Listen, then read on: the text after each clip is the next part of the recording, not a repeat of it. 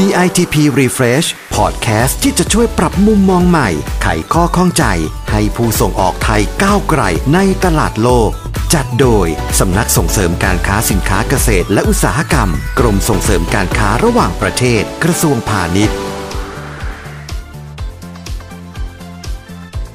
วัสดีค่ะ DITP Refresh ซีซั่น2นะคะ พอดแคสต์จากสำนักส่งเสริมการค้าสินค้าเกษตร และอุตสาหกรรม กรมส่งเสริมการค้าระหว่างประเทศ กลับมาพบกับผู้ฟังอีกเช่นเคยค่ะ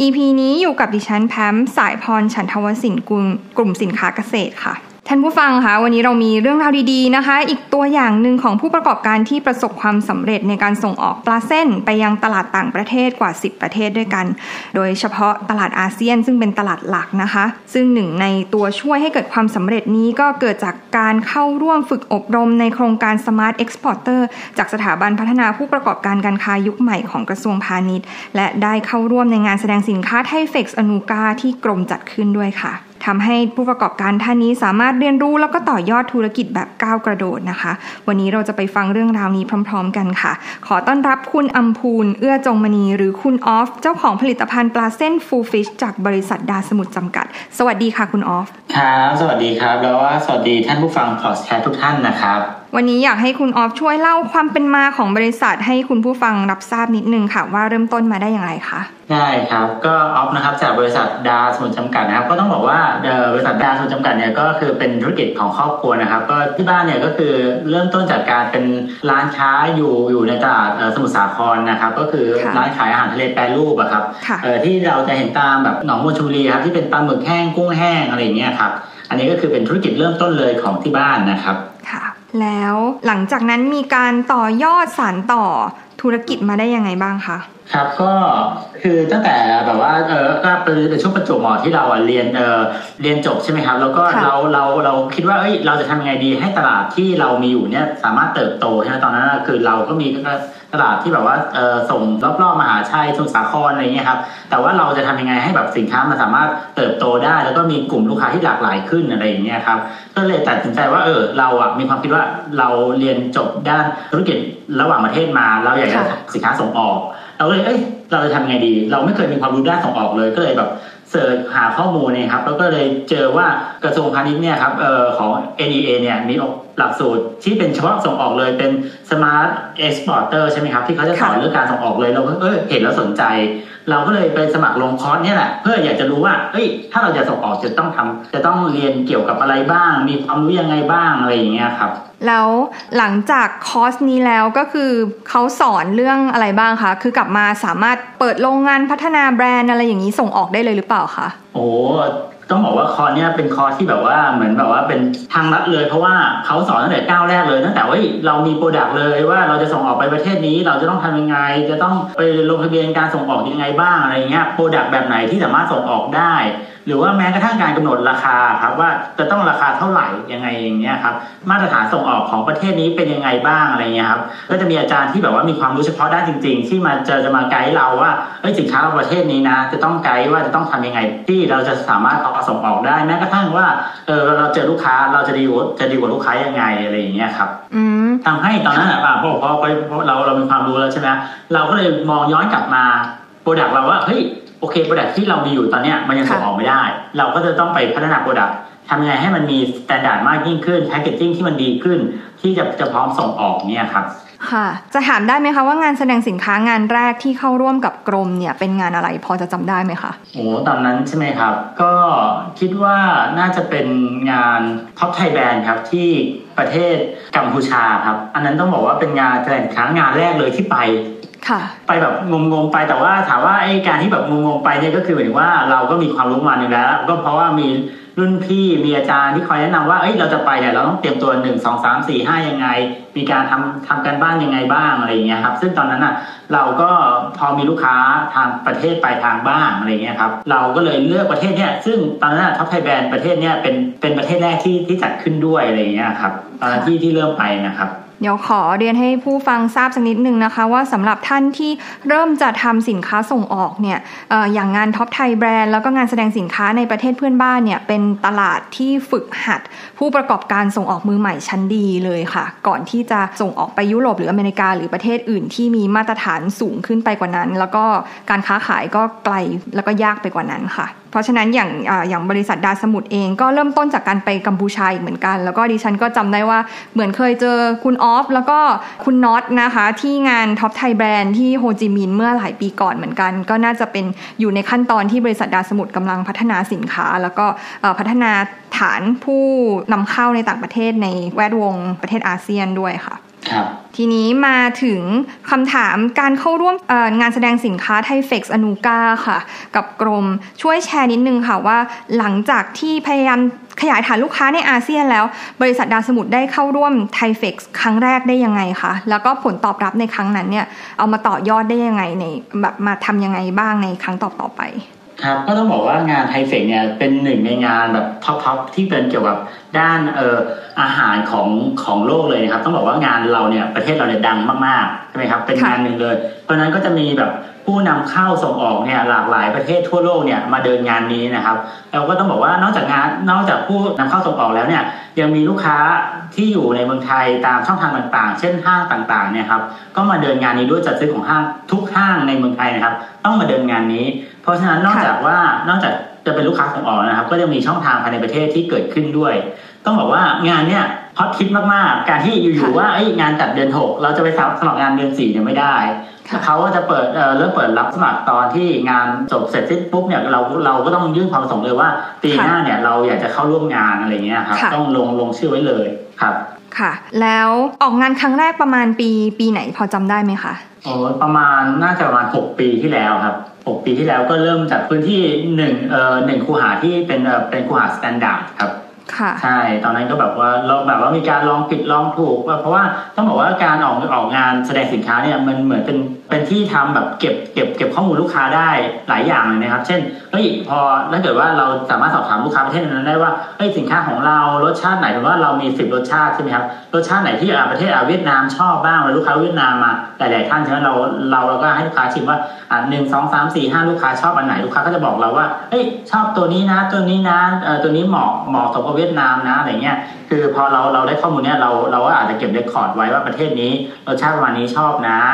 ไพซิ่งประมาณไหนอะไรเงี้ยครับไซซิ่งของซองเหมาะสมไหมอะไรเงี้ยครับเออแล้วประเด็นคือการที่เราออกมาแสดงสินค้าเนี่ยทำให้เราเจอผู้คนได้หลากหลายพอเราเจอผู้คนได้หลากหลาย เราสามารถเลือก partner ที่มัน match กับเราเนี่ยเพราะมันหลากหลายมาก เราต้องเอ้ยเราอยากได้บริษัทกลางๆไหมบริษัทใหญ่เลยอะไรอย่างเงี้ยครับเราสามารถแบบเหมือนแบบว่าเหมือนเหมือนสามารถหาคู่ครองได้จากงานแสดงสินค้าอะไรเงี้ยครับ อ๋อ เป็นแบบประโยคเด็ดเลยนะคะ เราสามารถหาคู่ครองของเราได้ในงานแสดงสินค้า ใช่ใช่เพราะเพราะหมายถึงว่าตัวแทนนำเข้าจะเยอะมากๆ เพราะฉะนั้นการที่เราอะอยู่อยู่ที่ตั้งแล้วก็จะแบบว่าจะมีคนมาติดต่อเนี่ยมันน้อยมาก แต่การที่เราออกงานแสดงสินค้าเนี่ยเราเจอลูกค้าเยอะ เพราะฉะนั้นเราสามารถคัดเลือกได้ว่าเอ้ยผู้ค้าคนไหนที่เหมาะสมกับเราและเป็นผู้ค้าที่ดีอะไรเงี้ยครับแล้วก็เป็นการเปิดโอกาสให้เราได้ได้เจอผู้นำเข้าที่หลากหลายด้วยถูกไหมคะ ใช่ครับ ค่ะ ถ้าอย่างนี้สรุปดัมไทม์ไลน์ก็คือแสดงว่าคุณออฟกับดาสมุดนี่ก็เริ่มเข้างานท็อปไทยแบรนด์ก่อน แล้วหลังจากนั้นก็คือค่อยเข้าร่วมไทเฟกซ์ถูกไหมคะ ใช่ครับใช่ครับโอเค ก็เผื่อเป็นคำแนะนำนะคะสำหรับผู้ประกอบการที่ยังไม่แน่ใจว่าตัวเองจะต้องเข้าร่วมงานไหนก่อนนะคะ ก็ถ้าเกิดว่าเข้าร่วมท็อปไทยแบรนด์ก็จะได้ฝึกหัดการเป็นผู้ส่งออกและ แล้วก็หลังจากนั้นเมื่อพร้อมก็พอมาเข้าไทเฟกซ์ก็จะได้ลูกค้าที่หลากหลายมากขึ้นกว่าเดิมใช่แต่ว่าถ้าเกิดอยากได้ถ้าถ้าผมจะแนะนำใช่ไหมครับถ้าเกิดว่าคนเริ่มต้นจริงๆแล้ว การเข้าไทเฟกก่อนมันอาจจะเป็นการ warm up ก่อน เพราะว่ามันเป็นงานที่จัดที่เมืองไทยอะไรเงี้ยการเตรียมการการพร้อมเนี่ยมันจะง่ายกว่าการที่เราจะไปเมืองนอกเลยอะไรเงี้ยครับเพราะฉะนั้นถ้าเกิดว่าให้แนะนำก็คืออยากให้เข้าไทเฟกซ์ก่อน แล้วค่อยไปท็อปไทยแบรนด์ถูกไหมคะ ในในมุมมองของดาสมุทรโอเคค่ะ แล้วถ้าให้ให้แชร์ประสบการณ์งานแสดงสินค้าเนี่ยค่ะ กลับไปก็คือระหว่างท็อปไทยแบรนด์กับไทเฟกซ์เนี่ยต้องมีการเตรียมตัวอะไรที่แตกต่างกันไหมคะ หรือว่ามีอุปสรรคการรับมือในการออกบูธยังไงบ้าง ก็อย่างแรกเลยคือการที่เราจะออกงานแสดงสินค้า ประเทศไหนก็ตามเนี่ยอย่างแรกเลยคือเราต้องรู้ว่า product ของเราเนี่ยกลุ่มลูกค้าเป็นใครแล้วเราสามารถส่งออกไปประเทศไหนได้บ้าง บางประเทศเขาอาจจะมีกฎ ที่พิเศษที่ถือว่าสินค้าเราอาจจะห้ามส่งออกไปอะไรเงี้ยเช่น สมมติว่าจีนเนี่ยครับเออเขาห้ามเออห้ามนำเข้าเนื้อเออเนื้อหมูอย่างเงี้ยครับเราเราจะรู้เลยว่าตลาดจีนอะเราห้ามไปอะไรเงี้ยสมมตินะครับเออเพราะนั้นเราต้องรู้เลยว่าสินค้าเราเหมาะกับกลุ่มไหนอะกลุ่มอาเซียนไหมกลุ่มยุโรปไหมกลุ่มอเมริกเอออยู่แบบตะวันออกกลางยังไงอย่างเงี้ยครับเดี๋ยวต้องเราเราเราเราต้องรู้ก่อนว่า product เราเนี่ยเหมาะกับใครแล้วสามารถส่งออกไปที่ตรงไหนได้บ้าง เพราะอย่างเงี้ยเมื่อเราเลือกงานแสดงสินค้าเนี่ยเราเราจะได้โฟกัสถูกกลุ่ม เพราะงั้นเอ้ยโอเค เราอะอยากเราอะอยากอยากจะไปตะวันออกกลางนะแต่สินค้าเราส่งออกไปไม่ได้ การที่เราไปออกงานแสดงสินค้าเนี่ยแสดงว่าเราก็จะต้องสูญเสียเงินทองในในการที่ต้องไปออกงานอะไรเงี้ยครับก็จะต้องต้องรู้ก่อนว่าเออ product เราเป็นอะไร กลุ่มลูกค้าเราเป็นใครใช่ไหมครับแล้วก็กฎหมายเอ่อนำเข้าของประเทศนั้นๆคร่าวๆก่อนอะไรเงี้ยครับเพื่อว่าเราเราไปปุ๊บเราเราจะได้รู้คร่าวๆเลยว่ามันจะต้องเป็นยังไงบ้าง อ่าแล้วอย่างอย่างกลับมาที่งาน THAIFEX ที่กลุ่มลูกค้ามันจะหลากหลายมาก หลังจากงานจบแล้วเนี่ยค่ะ คุณออฟมีวิธีสกรีน หรือว่าทำการบ้านยังไงต่อบ้างคะอย่างแรกเลยพอเราได้รับนามบัตรลูกค้ามาใช่ไหมครับ เราก็อาจจะต้อง require เป็นลูกค้าก่อนแล้วสอบถามลูกค้าว่าลูกค้าเออประเทศนำเข้าประเทศไหนบ้างเขาเคยนำเข้าสินค้าไทยไหมก่อนหน้านี้เขาเอ่อนำเข้า product เป็นประมาณไหนอะไรเงี้ยครับว่าเอาโอเคมันตรงกลุ่มกับกับเราไหมอะไรเงี้ยหรือว่าเขาถ้าเกิดว่าเขามีมีแบรนด์อยู่แล้วคร่าวๆเขาเคยนำเข้าสินค้าไทยเนี้ย เราก็อาจจะพอพอพอเช็คได้คร่าวๆว่าตัวแทนเนี่ยเป็นตัวแทนตัวจริงตัวปลอม หรือว่าแค่มาสอบถามเฉยๆอะไรเงี้ยครับถ้าเกิดว่าเขาเคยนำเข้าสินค้าไทยมาแล้วหลากหลายแบรนด์เนี่ยแต่ว่าโอเคอันนี้อาจจะเป็นแบบว่ากลุ่มลูกค้าระดับเองเนี่ยเราก็มาไว้โอเค อันนี้โฟกัสหน่อยอะไรเงี้ยหรือว่าเขาตอบตอบคำถามเชิงลึกได้ เช่นสินค้าประเภทนี้สามารถนำเข้าได้ไหมอะไรเงี้ยเรื่องการจดออยที่ประเทศนั้นๆ เป็นยังไงอะไรเงี้ยหรือว่าไอ้กลุ่มลูกค้าบางคนแค่ สนใจจะนำเข้าหรืออยากจะนำเข้าเฉยๆอะไรเงี้ยเราก็อาจจะเป็นอ่าเป็นลูกค้าเป็นเกรด B เกรด C อะไรเงี้ยเวลาเราตามตามต่อลูกค้าเนี่ยเราจะได้รู้ว่าเราต้องโฟกัสเกรด A B C อะไรเงี้ยครับ ค่ะ สุดท้ายแล้วนะคะ อยากให้คุณออฟแนะนำหรือให้กำลังใจ หรือมีข้อความอะไรจะฝากถึงผู้ประกอบการรายเล็ก ๆ หรือ SME บ้างไหมคะ เพราะว่าจริง ๆ แล้วเนี่ย SME จุดที่ยากที่สุดก็คือ การที่จะเริ่มต้นส่งออกเป็นครั้งแรกค่ะ ซึ่งดาสมุดก็ได้ผ่านจุดนั้นมาแล้ว คุณออฟอยากจะแนะนำอะไรผู้ประกอบการที่กำลังจะข้ามขั้นตอนนี้ไปบ้าง โอ้ผมก็บอกว่าต้องใช้อาศัยความกล้าแล้วก็ความตั้งใจนะ เพราะว่าต้องบอกว่าการที่จะส่งออกครั้งแรกเนี่ย มันจะมีปัญหาที่เราไม่เคยเจอเยอะมากๆเลยแต่ถ้าเกิดเราเรารู้สึกว่าเราอยากจะเดินข้ามไปปัญหาอุปสรรคมันก็เป็นแค่ทางผ่านนะแล้วก็อีกอย่างนี้คือ กรมเนี่ยครับผมว่ากรมเนี่ยก็คือมีส่วนช่วยได้เยอะมากๆเลย ถ้าเกิดเรา